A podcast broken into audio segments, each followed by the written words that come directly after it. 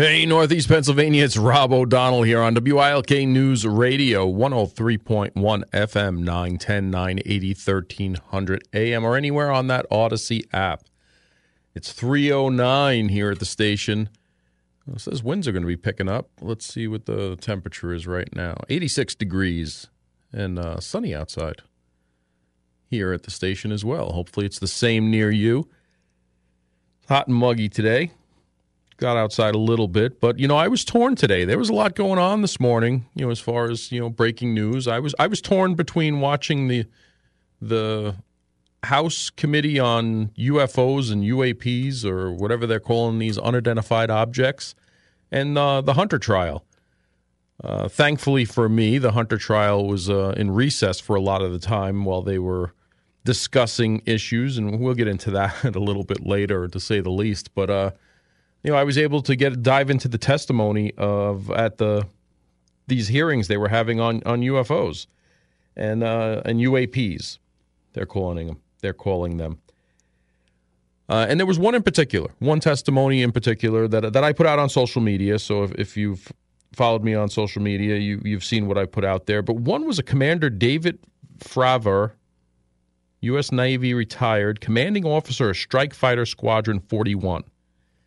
Now he he he's flown our most advanced F-18 F variant uh, strike airplane, and he was the commanding officer of a fighter squadron.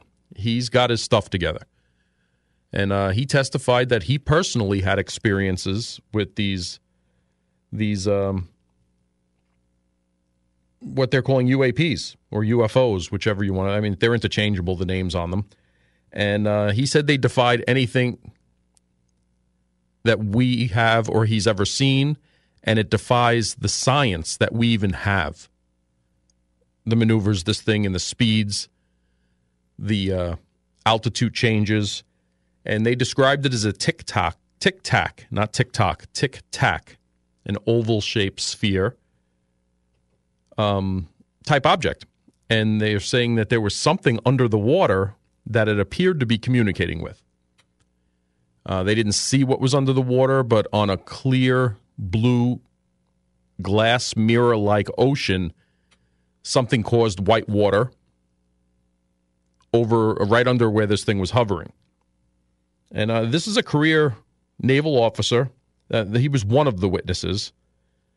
And uh, I also have the link to his written testimony that I put out there because I, I, wanted to see. I, I only saw clips and some of what he said. But uh, this happened. This inter- uh, this uh, encounter happened in November of 2004 when he was the commanding officer, Strike Fighter Squadron 41, the world famous Black Aces. We were attached to Carrier Air Wing 11 and stationed aboard the USS Nimitz.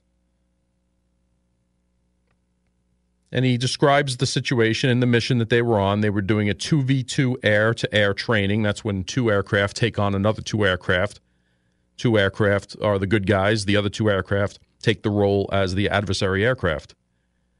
They do this for to keep their skills sharp.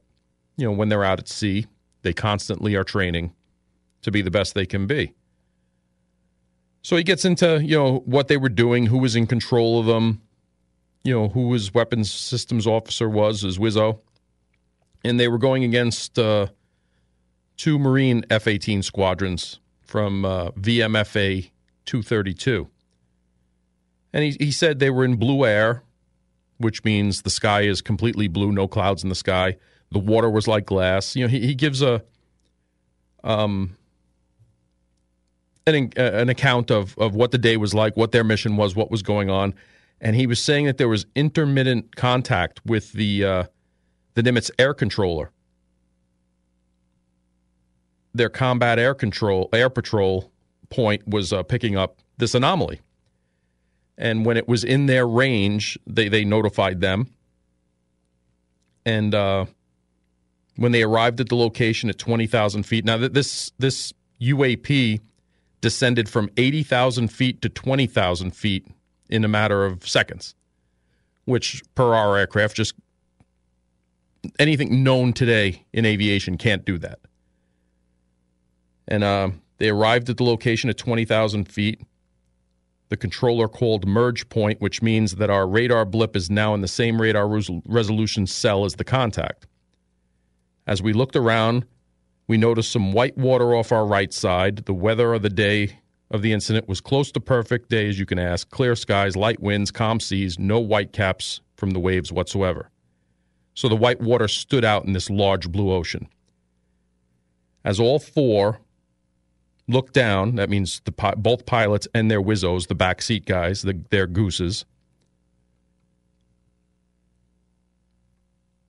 All four looked down. We saw a small white tic tac shaped object with a longitude axis pointing north south and moving very abruptly over the water. There were no rotors, no rotor wash, or any visible flight control surfaces like wings. As we started a clockwise turn to observe the object, my Wizzo, that's the back seat seater, and I decided to go down to get a closer look, and the other aircraft stayed high to cover and to observe us both us and the tic tac. We proceeded around the circle at 90 degrees from the start of our descent, and the object suddenly shifted in lo- its longitude axis, aligned it with my aircraft, and began to climb in a clockwise climbing turning. We continued down another 270 degrees when we made a nose low move to head where the tic tac would be when we pulled nose onto the object. Basically, they were they were taking angle with their F 18 to try and be where they believe this tic tac was headed rather than chase it and follow it. Our altitude at this point was approximately 15,000 feet, with the tic tac at about 12,000 feet. It's only 3,000 foot difference. That's, that's very close. As we pulled nose onto the object at approximately half of a mile, with the object just left of our nose, it rapidly accelerated and disappeared right in front of our aircraft.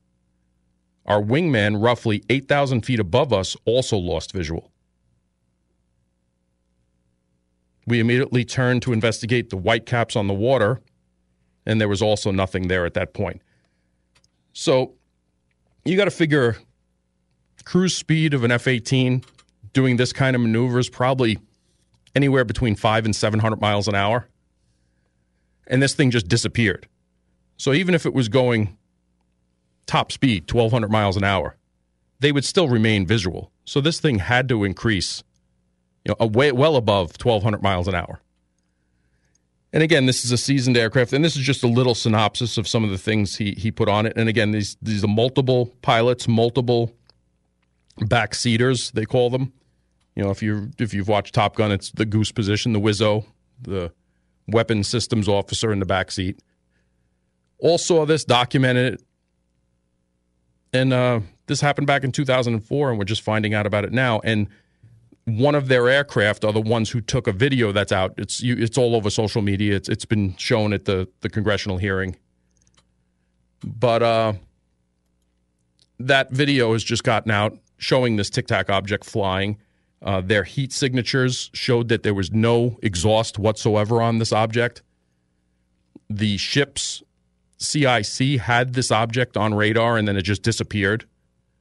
So it's accelerating, moving at speeds that are unknown to our physics and our current status as far as what we have or ever had back in 20, 2004 or now. So it was interesting testimony. Uh, they had some other individuals that worked for the Department of Defense that basically said that we have extraterrestrial biologicals that we've recovered out of alien ships. Believe it or not, I mean that's that's your choice to make. But the, these people have solid uh, backgrounds and intelligence in our Department of Defense. So, you know, who knows? I, I think it's pretty naive to think we're the only beings in this universe. That's just my opinion.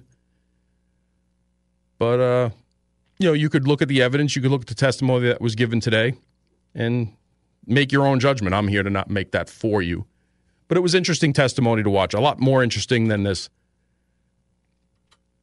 plea deal, sweetheart plea deal that was going on that the thankfully didn't go through. But I, I'm even skeptical about that.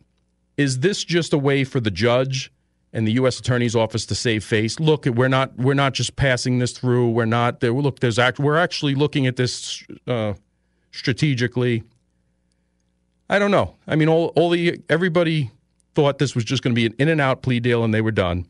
But it seems like there was some discrepancies. I think the gun charge that we've talked about here before, where to get that specific deferment program that he got, you need the approval of the assistant attorney general. So for them to say that no one interfered with the U.S. attorney, the local U.S. attorney's issues is just wrong. Plus, he doesn't meet the criteria.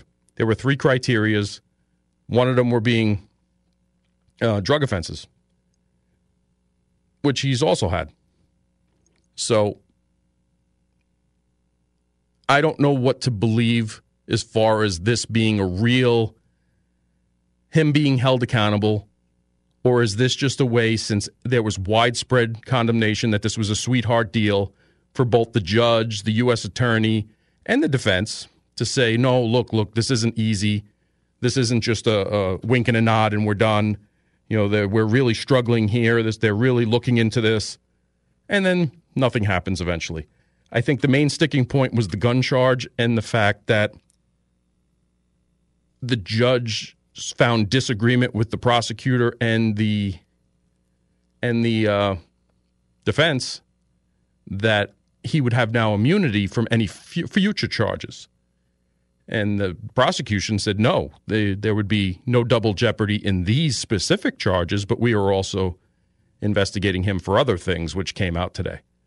And this does not do that. And the defense says, well, no, it does. And the judge says, well, you guys really don't have an agreement. And they, they tried to work it out, obviously couldn't. And Hunter Biden ended up pleading uh, not guilty.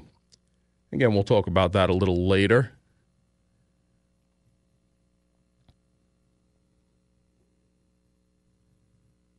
Somebody uh, just texted in the SR 71 was designed and was flying in the 60s at the age of slide rules and hand drafting. Isn't it possible it's just our own advanced tech? It, it could be. It, it could be. But, uh, I mean, look at what the people did there going to the moon and such like that. We haven't been back since. But physics of, of acceleration and what the body can tolerate, that would be a, a difference. And again, we don't know if there's anything in these aircraft where they remote controlled, so there is no G force factor, but just the mere acceleration and the kind of uh, what these aviation experts and I would I would uh, consider a commander of a strike wing, the commanding officer, uh, an, an aviation expert, saying he's never seen anything maneuver or accelerate like that. So, you know, we'll take it. It was good testimony to hear. I respect the people who gave it, some of them and uh, we'll see where it goes. Maybe it takes uh, takes our focus off some of the nonsense we have focus on here on the ground today. It's uh, 321 here at WILK. We'll be back with the Rob O'Donnell Show in just a minute. Welcome back to the Rob O'Donnell Show on WILK News Radio. It's 325. It's time for Rob's Rundown on this Wednesday, July 26, 2023. These are headlines that are out there, things that are happening in our atmosphere. We uh, Probably won't get into them in detail today, but they're uh, in our headlines, so we should know about them. I'm going to add a couple to them as well, since I came up with the list earlier. Pat Benatar heading to our area to rock through the ages. Parent charged with neglect disputes allegations in court. A Scranton man strangles his ex girlfriend. Congress has a hearing on UFOs. Wyoming area gets a new school director. An area teen charged with attempted murder. Motorcyclist injured after striking a bear on 81. New York City crane catches fire and partially collapses, injuring six, including a New York City fireman. Actor Kevin Spacey has been cleared of all charges in his trial. A federal judge vacates Bowe Bergdahl's conviction and dishonorable discharge. Mick Jagger celebrates his 80th birthday. And we got sad news that Sinead O'Connor dies at age 56. And I'm just seeing breaking news now that we'll probably talk about tomorrow that the driver 18 has been charged with homicide by a vehicle in the DUI while DUI in the Springbrook crash that killed a North Pocono High School student. So I remember that from a couple weeks ago. The the student coming home early morning was ejected from the vehicle and was tragically killed. It looks like they've arrested the driver with homicide uh, while DUI. And that's it for Rob's rundown on this Wednesday, July 26, 2023. Um, I saw this story, and it's just one of those great, uplifting stories that should be. A Navy veteran airman, age 100, flies again in a vintage World War II piloted training biplane. It's great to see this type of thing. I live to fly, Donald Muncie, 100 told Fox News Digital after soaring over the cornfields and town in Urbana, Ohio. I was raised on aviation. It was always great to get in the air. It was a beautiful flight, he said. Muncie, who served in the United, uh, served the United States in both World War II and Korea, took cell phone video and snapped photos from the front seat of the open cockpit 1942 Boeing biplane, piloted by Dreamflight's founder Daryl Fisher. The tandem took off from Grimes Municipal Airport in Urbana to celebrate the organization's 6,000 trip with American World War II hero on board. Boeing built about 10,000 of these planes from 1939 to 1944. Its sole purpose was to train World War II aviators. If you were 18 or 19 in 1942 and joined the service and you're going to be an airman and walked out of the airport for your first flight, there's 90% chance this is the plane you were flying. And it's just a great thing. Muncie's 20 minute flight was witnessed by a crowd of more than 100 patriots and well wishing spectators not far from the Navy's hometown of Springfield, where he graduated from high school in 1940 and still lives today. Muncie turns 101 on October of 20 uh, on October 27th. And there's just great pictures of him in the air sitting in the front seat with his cell phone, taking selfies, taking video of the flight, and it's just an outstanding uh, thing to hear.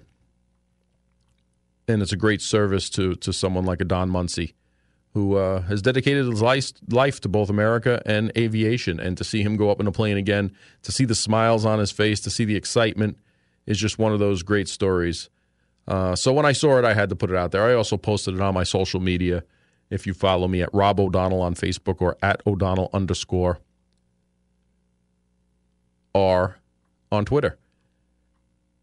But it's one of those feel good stories, and it's great to see. Uh, it's great to see someone like that at age hundred, you know, still still able to get in a plane and go for a flight, especially one of those biplanes. There's uh, one or two of them up by me from a local airport, and we see them all the time doing. Uh, all sorts of tricks, loop de loops and barrel rolls and everything like that. It's it's fun to watch, and every time you hear the plane up there, you I go out on my deck and watch, and it's a a great time, great time watching them.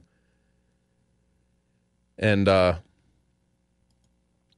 and again, like I said, this was just a great feel good story. There's video that goes along with it, and it's uh,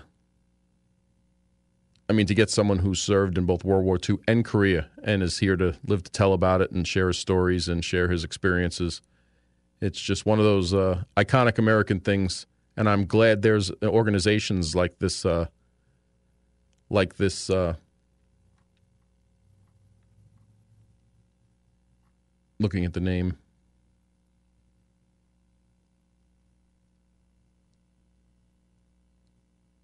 Dream Flights that help take people like him and veterans like him up in the air. He served in a lot of places that my son has been to. It's great uh, legacy. I said, when my son ran in the Bataan Memorial Death March out in White Sands uh, Marathon, he met a lot of the veterans that were served in Bataan and were part of that and were held as prisoners of war. And it was just such a great experience for him to speak and meet those individuals. And, and they, they actually line up out in the desert at the checkpoints to encourage the runners, some of them, and it's just a great experience. It's 3:31 here at WILK. We'll be back after the news with Paul Michaels. Welcome back to the Rob O'Donnell Show on WILK News Radio. It's 337.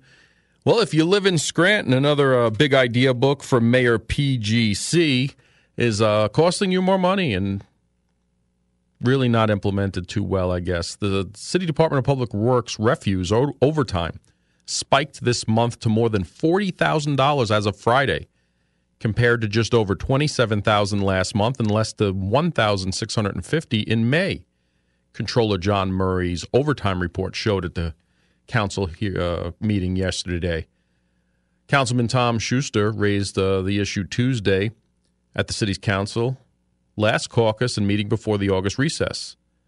And council members blame the spike partly on the new collection routes stemming from a city's contract with Rubicon Global LLC, a firm hired to improve efficiencies by optimizing waste and recycling collections. Obviously, it's not doing that. And if you go back, that uh, this company was authorized for a three-year, one hundred and sixty-five thousand dollar contract in late 2021 for the smart waste and recycling technology aimed to improving route efficiency. Despite the issues, Mayor PGC expressed confidence the system will ultimately benefit the city.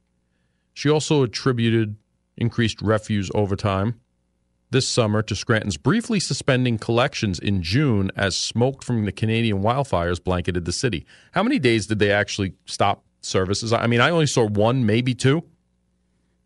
So one or two days accounts for forty thousand dollars in overtime this month alone, as of Friday. Month's not even over. Twenty-seven thousand last month, and one hundred and uh, sixteen hundred, little over sixteen hundred the month before in May. But you know they they paid one hundred and seventy, almost one hundred and $165,000 for this company to come in to uh, make our routes more economical, make them more efficient. Scranton budgeted 175,000 for refuge overtime this year and had spent 136,715 as of Friday. The date the city employees received their last paycheck in July. That overtime totaled nearly $30,000 in January, the highest of any month except July. Supposedly, the company's coming in next week because I, I guess spending $40,000 a month is not a rush, but in a week they'll be here to address uh,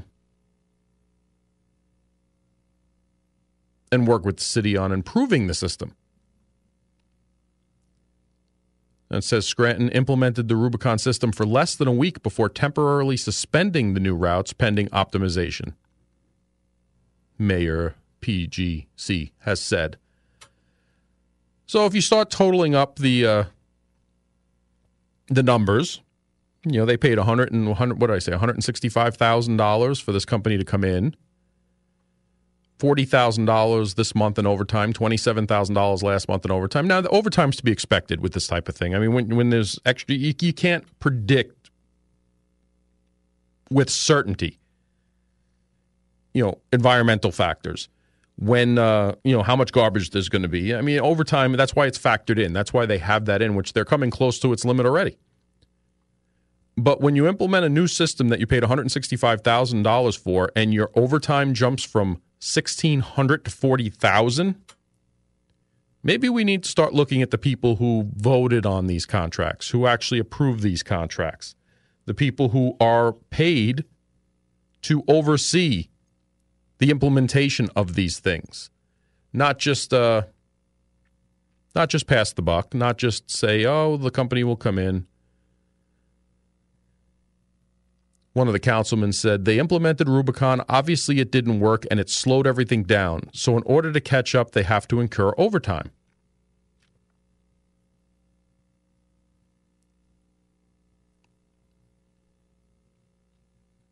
We are embarking on an operational change in refuse that have been needed for decades, Cognetti said. There are going to be growing pains with that. We are certainly experiencing some growing pains right now as we get to where we need to get to with the new operation, with bringing new technology online and making sure that the refuse department is running as best it can. Has she ever taken responsibility for anything? I mean, I, I have yet to see it. and that's her, her new nickname here on the Rob O'Donnell Show, Mayor Mayor PGC. She's the, the AOC of local politics here. Uh, it appears with some of the contracts, and we're going to talk uh, more about that, I'm sure, as we move forward. But if you live in the city of Scranton, you spent a lot of money to uh, to have this program brought in, and it's costing you a lot more money to uh, have it installed. But they'll be in in a week to help fix it and hopefully make it run smooth. So hopefully, uh, hopefully that corrects things. But uh, you know, another failed policy coming out of Scranton. It's 343 here at WILK. We'll be back with the Rob O'Donnell Show in just a minute. Welcome back to the Rob O'Donnell Show on WILK News Radio. It's 346, 86 degrees and sunny outside. Got some text messages in. I'd pay for a new study to find out how much money we could save with a new mayor who has common sense. I agree there. I, I second that. Somebody else said, Rob, the computer system they bought for Scranton DPW, garbage is perfect if you live in a perfect world, but we do not. It does not calculate snow and rain, um, the amount of garbage people are putting out. I think the program looked good on paper, but failed in the long run in reality. I, I agree there as well. This is, and this is what happens when you have people with zero skill set trying to come out with a big idea book, thinking it's going to work. They see it on paper, they go, "Oh, this is great," but they've never done it. They don't have the skill set in that function. They didn't talk to the people or take the advice from people that actually know. Spend hundreds of thousands of dollars of your tax dollars on something they think but have no real world experience in. And we end up paying in the long run again on top of the money that it costs to do that. It also seems they're making uh, workers take on other responsibilities when they're running to the landfill and back, which is slowing things down. Again, bringing in overtime. This is why you get good people in positions and you let them do their job. You ask them what they need. You ask them what they need to do it more efficient and better. You sit down with them and you say, hey, guys, gals, how can we do this more efficiently? What's your advice in doing this? And you take that to heart because I guarantee you, picking up garbage, delivering it, storing it, dumping it was never in PGC's wheelhouse nor should it be. But a good leader finds good people to work the positions that they trust and take their advice when it's given. Um, and on that note, another train wreck of government, Lackawanna County, uh, just received a bill of over $10,000 for work on criminal investigations of the Office of Youth and Family Services. Now, this is in addition to paying for the legal fees for the people who were arrested. This attorney was hired at the advice of the then county solicitor to uh, review all the documents, review what was going on, all the way back for a couple months now. And uh, just submitted a bill for $10,320 for work performed through March 31st. the bulk of charges submitted for services related to several search warrants law enforcement served on the Office and Youth and Family Services. So this was the investigation before the state, and this was beginning in November. So from beginning somewhere in November to March, we've been billed ten thousand three hundred twenty dollars for work of this lawyer, who, at the recommendation of the county solicitor, was hired to review this. Now, I thought that's why the county has a solicitor but I guess county soliciting work is too busy to actually handle county legal um, stuff they should be doing. But the legal work included reviewing documents, preparing emails, spending time on the phone calls, holding conferences with various employees. Um, but bills have not been submitted for work performed after March 31st. The contract was one of five county commissioners authorized relating to criminal investigation that led to the arrest last month of five current and former employees. Former solicitor Frank Ruggiero, now a county judge, hired Attorney Caputo as an assistant solicitor January 11th to advise commissioners on the criminal investigation. Again, I thought that's what the county solicitor was for, but I guess they needed extra work. And they were going to bill by the hour. I'm just looking to see what goes on. And again, this just goes from January, what did I say, January 11th? January 11th to March 31st. We've been billed uh, 10,320. I'm sure there's a new bill coming from April 1st until now. So are we expecting another $10,000 bill in addition to the 10,000? We'll have uh, each defendant that we're picking up for the private attorneys totaling 40,000. And from my understanding, we pay we we uh, and by me I mean the county because it is we, it's our tax dollars. I am a Lackawanna County resident. we offered to pay for legal fees for all five defendants, but one didn't get back to them in time. So four we're paying for at forty thousand dollars now, but the, the county did offer to pay for all five. And again, this is in addition to that. This is to look at the the search warrants and everything at, of the county offices of the Office of Youth and Family Services. Now, I agree there. The county should have legal representation because county officers were raided. County offices were the, the subjects of search warrants. But I guess it was too much out of the purview of the county solicitor who's supposed to be handling the legal affairs of the county. That's why he is the county solicitor. So we had to pay extra. And again, this is unforeseen.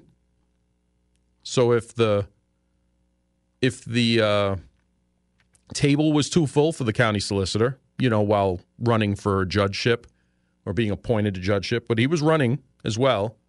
So did Dak take some of the time away that he would have to be to do his soliciting duties as the county solicitor, where he had to hire an assistant county solicitor to uh, to handle this because uh, he did hire him as assistant solicitor on January 11th to advise commissioners on the criminal investigation. Well, the criminal investigation resulted in the arrest of four current and one former employee. And now we're paying for their legal bills. And we're going to talk about that decision, you know, and after we come back from the Bloomberg Money Minute. But um, it's incredible what's going on in our county government. It's incredible that they just keep doing whatever they want to do. And it's it's even more so that regardless of political party, they've surrounded the wagons on this this entire issue. Now I understand it's a county agency. Well, they should be they should be the ones most want to get to the bottom of it. Not surrounding the wagons, not defending, picking it apart, finding out where the real problems are, finding out where the disconnect is. Because it's just a matter of time before one of these defendants in this case turns district attorney witness to say, hey, these are the conditions I was working under. These are the things that I said. These are the, the orders that I were given, the standard orders. These are the supports that I wasn't given. Is that why they're paying for the defense of this? So they have an inside track on that? I don't know. But uh, it's just a train wreck. And again, you have two county commissioners who've checked out. They don't care. They've made idiotic statements to the press in regards to this, including our, our head county commissioner who says, uh, you know, we're the model for the state. Really? And the only thing I can say is thank God the door's hitting him on the way out. We'll be back after the Bloomberg Money Minute in a second. Welcome back to the Rob O'Donnell Show on WILK News Radio. Got some good text messages of that. Was a was a request for bid put out for legal services and posted for Lackawanna County rather than the solicitor just uh, recommending another attorney to uh, do the legal services in regards to this. That'd be an interesting thing to know. Uh, and in addition, Lackawanna County commissioners possibly violated the, Sunsh- the State Sunshine Act in private authorization to spend taxpayer money on a criminal defense for the Office of Youth and Family Services staffers. Now, that's per an open meetings expert here in Pennsylvania. And uh, that's interesting to know, too, because this was done in private. It wasn't done in public. It wasn't done out in the, the community again in front of us. And they they're saying that they may they use their executive authority, but that's not the way these decisions are made. If they're going to spend taxpayer dollars, that needs to be that decision needs to be made in a public meeting. It needs to be disclosed. It needs to be shown that this is what they're doing and voting on. But Melissa Melewsky, Media Law Counsel for Pennsylvania News Media Association, said officials uh, can deliberate, but they can't make those decisions unless they're in the open. So, did Lackawanna County commissioners violate the open State Sunshine Act? Again, something else we need to question. We'll be back with the Rob O'Donnell Show in just a minute.